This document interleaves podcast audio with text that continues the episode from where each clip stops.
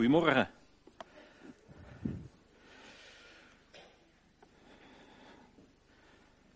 Vorige week stond hier een spreker en die vertelde dat uh, zijn vrouw tennisballen had meegenomen. Voor het geval het te lang zou duren of, er, uh, of hij misschien iets verkeerd zou zeggen. Ik vond dat een slecht idee, maar goed. En er was een gemeentelid die zei, nou ik neem volgende week bowlingballen mee. Dus als er dadelijk ineens een bowlingbal uh, op het podium ligt, schrik niet.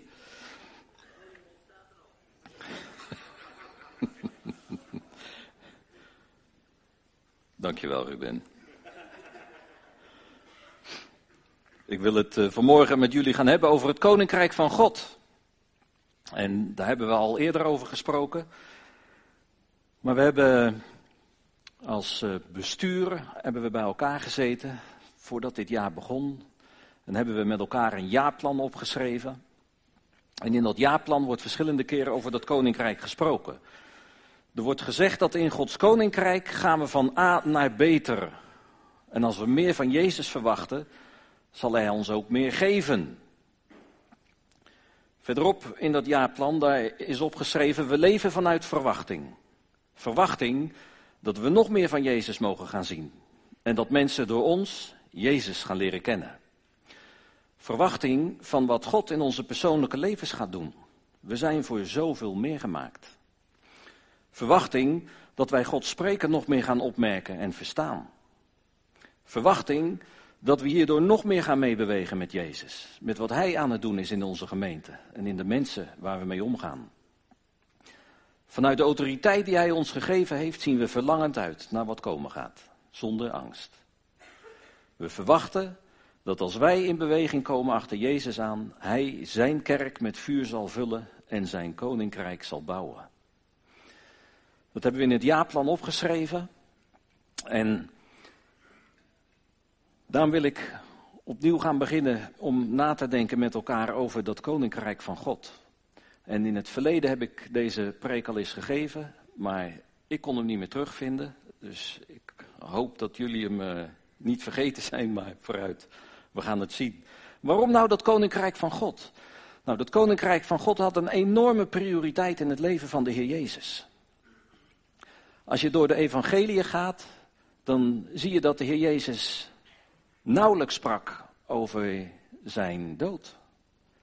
Over zijn kruisdood. Over het feit dat hij zou sterven, dat hij zou opstaan. Dat deed hij wel. Maar dat deed hij niet met de massa's mensen die naar hem kwamen luisteren. Hij sprak met die twaalf discipelen, die volgelingen van hem, en die vertelde die daarover. De Heer Jezus die gaf veel meer prioriteit aan het spreken over het koninkrijk van God. Toen de Heer Jezus zijn werk hier begon, toen ging, werd hij eerst gedoopt en toen werd hij in de woestijn geleid. Daar had hij het heel erg moeilijk, 40 dagen. De Satan die zat hem op zijn nek om het hem lastig te maken. Maar toen hij terugkwam, lezen we dat hij naar de synagoge gaat en dat hij begint te preken over het koninkrijk van God.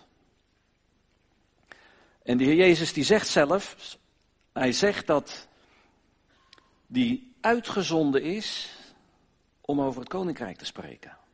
Dat was zijn missie. Hij kwam om ons te vertellen wat het is om te leven onder de heerschappij van God. Het koninkrijk van God. De discipelen die hebben dat niet helemaal opgepikt in die drie jaar dat ze met de Heer aan het wandelen waren. Want toen de Heer was gestorven en hij was opgestaan, toen verscheen hij nog veertig dagen regelmatig aan de discipelen. En waar sprak hij met ze over? Over het koninkrijk van God. En ik wil proberen om vandaag een inleiding te doen over dat koninkrijk. En dan zullen we in de komende tijd wel zien hoe we daar verder in gaan, uh, gaan groeien. Ik ben zelf hier opnieuw preken aan het luisteren en uh, boeken aan het lezen over dat koninkrijk. Ik ben ervan overtuigd dat het iets is wat de Heer wil gebruiken om dit huis te vullen met zijn glorie. En dan is het koninkrijk dat zichtbaar gaat worden. En daar wil ik zo meteen nog eventjes dan uh, bij stilstaan. Ik wil met jullie gaan kijken naar dat koninkrijk.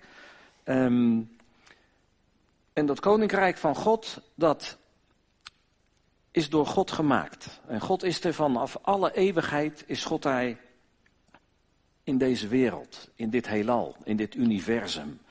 Voordat God bergen ging maken, voordat de aarde werd gemaakt, voordat de wereld werd geschapen, vanaf de eeuwigheid in het verleden tot aan de eeuwigheid in een toekomst, God is er. God is er van eeuwigheid tot eeuwigheid. En God heeft alle macht en God heeft alle autoriteit. Als we zeggen dat God alle macht heeft, dan bedoelen we dat God het vermogen heeft, dat God de kracht heeft om alles te doen wat hij wil. Hij is almachtig, zeggen we dan wel eens. God heeft alle macht. Hij heeft het vermogen om iets tot stand te brengen. En hij heeft niet alleen het vermogen, hij heeft ook het recht. Hij heeft ook het gezag, hij heeft ook de autoriteit om dat te doen. Dat zijn twee hele grote verschillen. Jullie kennen denk ik allemaal wel Max Verstappen. Max Verstappen die uh, kan redelijk tot zeer goed autorijden. En dat doet hij in auto's waar die kunnen wij waarschijnlijk nog niet eens uh, van zijn plaats afkrijgen. En die jongen die gaat met zo'n noodgang over dat circuit, dat, dat grenst aan het onmogelijke. Hij is bijzonder getalenteerd. En hij is van jongs af aan is hij door zijn vader getraind en hij is uiteindelijk is hij in de Formule 1 terechtgekomen. Dat is de koningsklasse van de autosport. En hij was 17 jaar, ik dacht 17 jaar nog net, toen hij zijn eerste overwinning behaalde in Barcelona. Hij had in de moeilijkste discipline van de autosport op 17-jarige leeftijd zijn eerste overwinning te pakken. En dan stel ik me zo voor dat hij naar huis ging. Volgens mij woonde hij toen al om fiscale redenen in Monaco, maar goed, vooruit. Hij kwam in Monaco, daar stapt hij uit het uh, privévliegtuig wat hij heeft. En dan mag hij geen auto rijden. Want hij is pas 17 en hij heeft zijn rijbewijs niet. Dus dan komt zijn vader hem halen. En dan gaat hij bij zijn pa in de auto zitten. En dan lacht hij zijn vader uit, die een beetje aan het stuntelen is natuurlijk daar. Maar dat is het verschil tussen macht en autoriteit. Hij heeft het vermogen om in een Formule 1 auto te rijden. Maar hij heeft niet het gezag, hij heeft nog niet zijn rijbewijs, hij heeft nog niet de autoriteit om in een gewoon een mooie Kia Niro door Monaco te mogen rijden. Nou, dat is toch sneu. Dus het verschil tussen macht en autoriteit. En God heeft alle macht en God heeft alle autoriteit. En God hoeft aan niemand iets te vragen als hij iets wil gaan doen.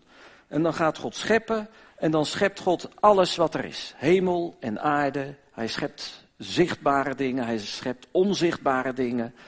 En dat is allemaal geweldig, dat is mooi. En daar geniet God van. En zo schept God ook een engel, een hele bijzondere engel, Lucifer. Die naam die vinden we niet in de Nederlandse Bijbels, maar in de oude King James vertaling, daar wordt die naam genoemd. En ook deze engel heeft heel veel macht en heeft heel veel autoriteit. Maar het probleem is dat het, uh, deze engel naar uh, ja, zijn bovenkamer stijgt. Hij wordt trots, hij is trots. Hij komt in rebellie tegen God. Er ontstaat een paleisrevolutie in de hemel. En er ontstaat een enorme oorlog. En er is een hele grote groep engelen die schaart zich achter Lucifer. En er is een hele groep engelen die niet achter Lucifer aangaat. Dat is ongeveer een derde, twee derde. En dan is er Michael, een machtige engel, die door God de opdracht heeft gekregen voor die strijd. En er is een enorme strijd in die hemel en uiteindelijk wordt Satan uit die hemel gestuurd. En hij verdwijnt uit de hemel. En hij wordt door God afgescheiden en God ontneemt hem zijn autoriteit. Hij heeft nog steeds heel veel macht, maar hij heeft nergens meer een plaats waar hij de autoriteit heeft om die macht te gebruiken. Nou, dit heeft zich afgespeeld ver voordat de schepping plaatsvond, denk ik. De schepping van de aarde. Want dat is het volgende. God gaat scheppen, opnieuw scheppen. God schept de hemel, God schept de aarde, God schept dan een mens, Adam. En God geeft Adam autoriteit. En Adam die leeft in verbondenheid met God. En vanuit die verbondenheid met God kan hij op aarde het werk doen wat God hem heeft toevertrouwd. Hij is geroepen om hier op aarde de zaak in de gaten te houden, te zorgen dat dat paradijs verder gaat groeien. En hij moet dat bewaren, hij moet dat bewaken, bewerken. En Adam die gaat aan het werk met die autoriteit die God hem heeft gegeven. En de Bijbel zegt dat God heeft hem alles gegeven aan autoriteit. U hebt alles onder zijn voeten gelegd. Adam, die kon als vertegenwoordiger hier van de mensheid, kon hij alles op aarde doen. Hij had de autoriteit en vanuit zijn relatie met God had hij de macht om hier op aarde zijn functie te gaan vervullen. Dan lezen we verder in de Bijbel, dan lezen we over de zondeval. Dan lezen we dat Adam en Eva, die kiezen ervoor om zelf maar te gaan bepalen wat goed is en wat slecht is. Ze zeggen, nou, daar hebben we God niet voor nodig. Wij weten zelf wel wat goed is. En we weten zelf wel wat kwaad is. En ze zijn daarmee ongehoorzaam aan God. God had ze gewaarschuwd, dat moet je niet doen. Want als je gaat eten van die boom van kennis van goed en kwaad, dan zul je voorzeker sterven, zegt God. Dan zul je sterven. En dat is precies wat er gebeurt. Op het moment dat ze zondigen, verliest Adam die relatie met God. En dan zegt de Bijbel, je bent geestelijk dood. En als je geestelijk dood bent, kun je geen contact meer hebben met God. Betekent niet dat jouw geest dood is, je hebt nog steeds een geest.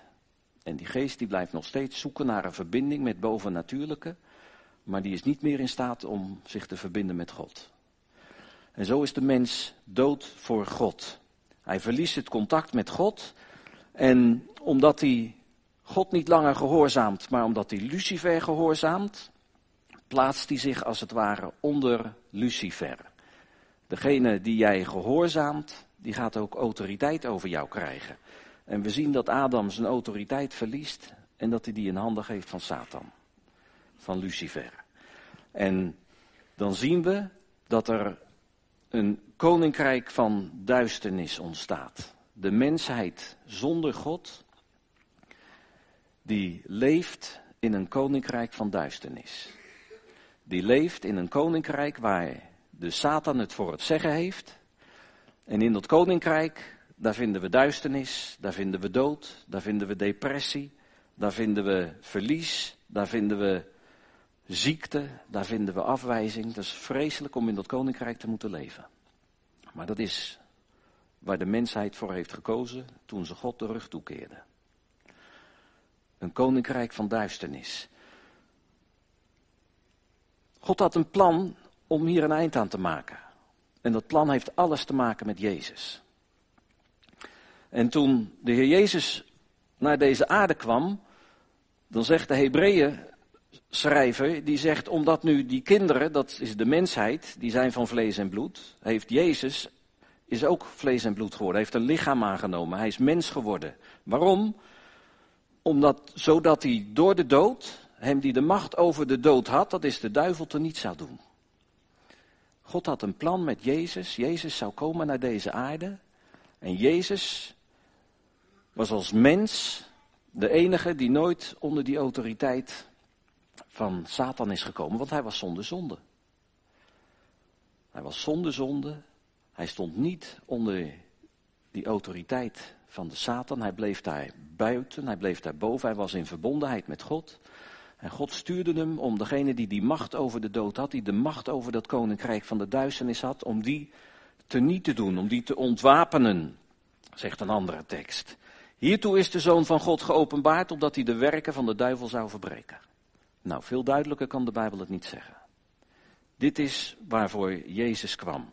En als we gaan kijken naar het leven van Jezus, dan vinden we eigenlijk het eerste over zijn leven op het moment dat hij gedoopt is. Dan komt hij uit dat water, dan is daar die duif, dan is daar die bevestiging van zijn vader, dit is mijn geliefde zoon. Dus daar de Heilige Geest die op hem neerdaalt, die in hem woning maakt. En dan gaat de Heer aan het werk. Ik heb al gezegd, hij begon onmiddellijk daarna, nadat hij verzocht was, te preken en te vertellen over dat koninkrijk. En dan is er iets heel bijzonders wat de mensen opmerken. Wat ze opmerken, dat is dat dit is iemand die spreekt met macht en met gezag. Hij had gezag. Hij had zoveel gezag dat zelfs de demonen naar hem moesten luisteren. En als Jezus sprak tot onreine geesten, dan gehoorzaamden ze Jezus. Omdat hij macht en autoriteit over hen had. Je zegt zelfs, als ik door de geest van God demonen uitdrijf, dan is dat koninkrijk van God, dat is, er, dat is begonnen. De heer Jezus die kwam preken over dat koninkrijk en hij kwam laten zien hoe dat koninkrijk eruit zag. Maar we weten allemaal hoe het afliep met Jezus. We hadden niet zoveel met hem. Het was allemaal te radicaal. Het was allemaal te verheven. Het was toch niet de Messias, de verlosser, die die Romeinen te pakken nam. Het was teleurstelling. Er bleef een kleine groep mensen over, die had nog wel iets met hem, maar de grote massa, die stuurde hem naar een kruis. Hij moest maar dood. Daar kunnen we niks mee.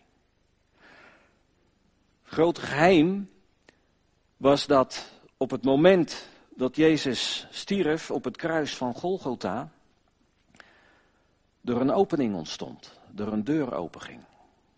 Jezus had al gezegd dat hij de deur was. Op het moment dat Jezus stierf, ging er een deur open en ontstond er een mogelijkheid om vanuit dat koninkrijk van de duisternis naar een ander koninkrijk te komen. Het koninkrijk wat Paulus noemt het koninkrijk van de zoon van zijn liefde. Dat is het koninkrijk waar we over hebben gezongen vanmorgen. Dat is het koninkrijk waar Jezus regeert. Dat is een koninkrijk wat je kunt binnengaan. En de Heer Jezus had het tegen Nicodemus al gezegd. Een schriftgeleerde die s'nachts bij me kwam. Hij had hem uitgelegd, joh, er is maar één manier om dat koninkrijk binnen te komen. Dan moet je opnieuw geboren worden. Dan moet je opnieuw geboren worden. Dan moet jouw geest zich opnieuw gaan verbinden met God. En dan ga je vanuit die nieuwe verbinding, ga je opnieuw leven ontvangen. Word je wedergeboren, word je opnieuw geboren. En als je Jezus aanneemt als degene die jou dat nieuwe leven kan geven, als degene die zorgt dat je dat andere koninkrijk in kan komen, dan ben je welkom in dat koninkrijk. En dan is Jezus jouw deur geworden. Je kunt niet zomaar van dat ene koninkrijk naar het andere koninkrijk. Dat pas je niet door de deur. Je hebt een enorme rugtas op je rug met allerlei troep erin. Allerlei dingen die je hebt gedaan waarvan God zegt, nou, dat had je beter niet kunnen doen. En die rugtas die zorgt ervoor dat je niet door die deur kan. Maar je kan die rugtas wel bij die deur achterlaten. En als je die rugtas bij die deur achterlaat, dan neemt Jezus die van je over. Dan zegt Jezus van joh, al die ellende die erin zit, geeft die maar aan mij. Daar ben ik voor gestorven. Ik heb daarvoor de prijs betaald. Je hoeft geen schuld meer te hebben. En dan mag je door die deur en dan ga je vanuit dat ene koninkrijk, ga je naar dat andere koninkrijk. Jezus is de deur. En zo komen we in dat ene koninkrijk waar Jezus zoveel over had gepredikt. En in het koninkrijk, daar heeft Jezus gezegd, daar is leven, daar is licht, daar is vreugde, daar is vrede, daar is hoop, daar is genezing, daar is acceptatie. Daar is alles wat een mens wil hebben, waar men zich naar uitstrekt. En dat is te vinden in dat koninkrijk. Nou is het op zich wel heel opmerkelijk dat wij als kerk heel veel bezig zijn met die deur. We heel veel hebben over de Heer Jezus en over zijn werk. En ik wil dat, wil dat niet klein maken, begrijp me alsjeblieft goed. Maar het is de deur. En Jezus wil ons door die deur in een nieuwe realiteit brengen, in een koninkrijk brengen van leven en van licht en van hoop en van kracht. En daar wil Jezus ons brengen. We hebben zo de neiging om bij die deur te blijven staan. En dan staan we voor een mooie deur van een schoenenwinkel en we hebben schoenen nodig en we staan die deur te bewonderen. En we lopen weer weg, maar we zijn vergeten schoenen te kopen. Want die deur was zo mooi. Het is de bedoeling dat we door die deur dat koninkrijk ingaan. En dan mogen we dankbaar zijn voor die deur. En we mogen dankbaar zijn, natuurlijk. Dat, dat wil ik niet kleiner maken. Maar de Heer die kwam ons vertellen over het koninkrijk waar we in mogen leren leven. En dat is de uitdaging die er voor ons ligt. En natuurlijk, dan moeten we door die deur dat koninkrijk in. En dan hebben we de Heilige Geest die ons gegeven is om in dat koninkrijk te leven. Een geweldige uitdaging. En dat is waar we ons naar willen uitstrekken als gemeente. We willen veel meer leren van wat betekent dat nou, dat leven in dat koninkrijk. Het is een koninkrijk wat heel veel te bieden heeft. Maar dan moeten we verder gaan. Ons evangelie stopt vaak bij de boodschap dat Jezus je redder wil zijn. En dat is hij. En daar danken we hem voor, daar zijn we dankbaar voor. Maar dat is één kant van de medaille van het evangelie. Want het evangelie vertelt ons ook dat Jezus Heer wil zijn. Dat hij heerschappij wil voeren over onze levens. En dat we onder die heerschappij in zijn koninkrijk mogen leren leven. En dan gaan we leren omgaan met die verwachting die we in het jaarplan hebben geschreven. Want hij wil nog zoveel meer doen. Nou, dan moeten we dat koninkrijk ingaan. Dan moeten we leren wat dat betekent. Dat is de uitdaging waar we met elkaar naar willen zoeken. Leven in dat koninkrijk. Hij heeft ons getrokken vanuit de macht van de duisternis en hij heeft ons overgezet in dat koninkrijk van de zoon van zijn liefde. En dan zijn we in dat koninkrijk en dan willen we leren om geleid door de Heilige Geest te gaan leven. Leven in het koninkrijk. Wat betekent dat leven in Gods koninkrijk? Dat betekent als eerste dat we gaan leren leven onder de heerschappij van Jezus. Hij is Heer, Hij heeft het voor het zeggen. Hij heeft het voor het zeggen als het gaat om ons hele leven. Dat is een enorme uitdaging. Want dat betekent dat ik hem ga vragen hoe ik om moet gaan met mijn relaties. Hoe ik om moet gaan met mijn werk. Dat betekent dat ik hem de heerschappij ga geven over mijn lichaam. Dat ik goed voor mijn lichaam ga zorgen. Want mijn lichaam is een tempel van de Heilige Geest. En in mijn geval betekent dat dat ik wat meer naar mijn vrouw moet luisteren loopt al jaren tegen me te zeggen, je drinkt te weinig. Ik zeg, nou, trekken we nog een flesje wijn open. Maar, nee, je drinkt te weinig water. Nou, ik heb niet geluisterd. Ik kreeg bloeduitslag en mijn nierfunctie is uh, aan het verslechteren. Ik moet meer water drinken. Had ik nou maar naar mijn vrouw geluisterd. En betekent, wat het voor mij betekende, dat was opnieuw dat ik me realiseerde, ja maar dit is een tempel van de Heilige Geest, zorg daarvoor. En als dat betekent dat je meer water moet gaan drinken, dan ga je meer water drinken. Want dat lichaam is niet van jezelf. En als dat betekent dat ik moet stoppen met roken, dan ga ik stoppen met roken. En als het betekent dat mijn eetpatroon anders moet zijn, dan ga ik anders eten. Want Jezus wil ik de heerschappij geven. Ik wil Jezus het voor het zeggen laten hebben in mijn leven. Heel praktisch. Veel moeilijker hoeft het ook niet te maken. Het gaat alleen maar over mijn lichaam. Maar het gaat over mijn relaties. Het gaat over mijn huwelijk. Het gaat over je seksualiteit. Het gaat over je aanbidding. Het gaat over. Zeg het maar. Als Jezus Heer is, dan zetten we de eerste stap in het koninkrijk waar Hij wil regeren. Dat is persoonlijk, maar dat geldt ook voor ons als gemeente. Als we het gaan hebben over het koninkrijk, dan wil ik ook gaan nadenken met elkaar. Wat betekent dat nou dat we zonen en dochters zijn? Wat betekent het nou dat Paulus schrijft dat de schepping met, ja, hoe, hoe, hoe omschrijft hij het? Hij heeft er zo'n heel mooi oud woord voor. De, de, de, wat zei je? Rijkhalzend. De schepping ziet rijkhalzend uit naar het openbaar worden van de zonen en van God. De zonen en dochters van God. Dat, dat, dat zijn wij. Dus in een wereld die zit te wachten totdat eindelijk zichtbaar gaat worden wie wij zijn. En we hebben gedacht, we gaan, dan gaan we een discipelschapscursus doen. Dan gaan we elkaar helpen. Dus in de loop van het jaar starten we weer een discipelschapscursus. Dan gaan we met elkaar nadenken wat het betekent om Jezus te volgen. Want we willen Hem volgen, we willen discipelen van Hem zijn. We willen leren om als zoon en dochter het verschil te maken. Daarom gaan we bijbelstudies, doen we bijbelstudies. Het betekent ook dat we gaan leren leven in gehoorzaamheid aan God. Wat betekent dat? Dat we een cursus luisteren en bidden zijn gestart. We willen leren luisteren wat God tegen ons zegt. Waarom? Om dat dan in een boekje op te schrijven en voor het nageslacht te bewaren? Nee, alsjeblieft niet. We willen leren niet alleen te luisteren, maar dan ook in beweging te komen. We willen leren leven vanuit Gods kracht, want Paulus die zegt, jongens, dat koninkrijk van God, dat zijn geen mooie woorden, maar is kracht. We willen leren wat het is, wat die kracht kan betekenen in ons leven, in het koninkrijk van God. Dat we een krachtig getuigenis hebben. Dat we zo'n krachtig getuigenis hebben dat als we als de wereld ziet hoe dat leven in dat koninkrijk eruit ziet, dat ze naar ons toe komen om te vragen hoe kom ik in dat koninkrijk. En dan gaan we ze over de deur vertellen. En we gaan ze niet over de deur vertellen en zelf een armzalig leven leiden.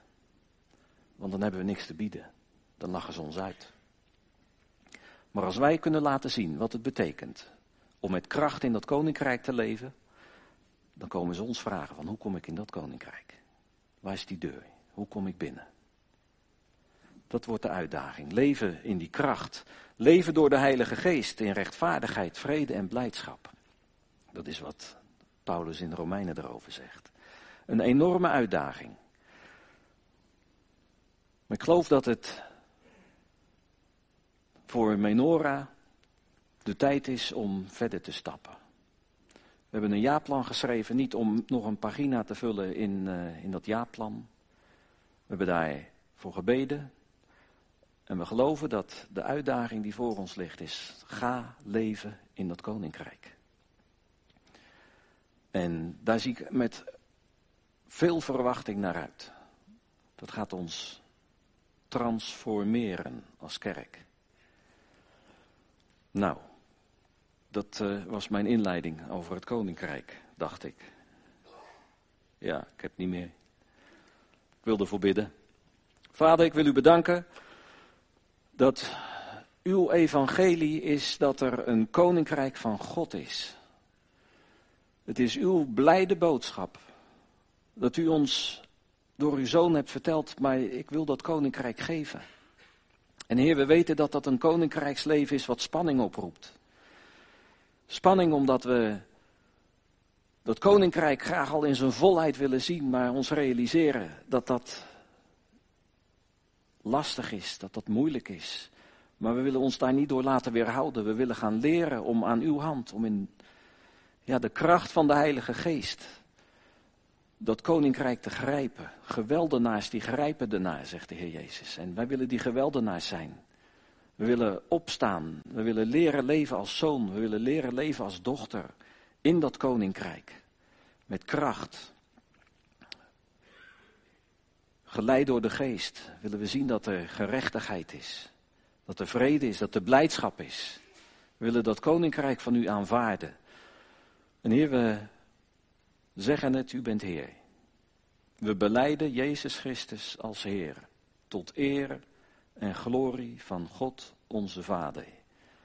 Zodat uw koninkrijk zal komen. Heer Jezus, u leert het ons. Als je gaat bidden, vraag dan aan de Vader dat zijn koninkrijk zal komen. Vader, we bidden het opnieuw. Laat uw koninkrijk komen. Amen.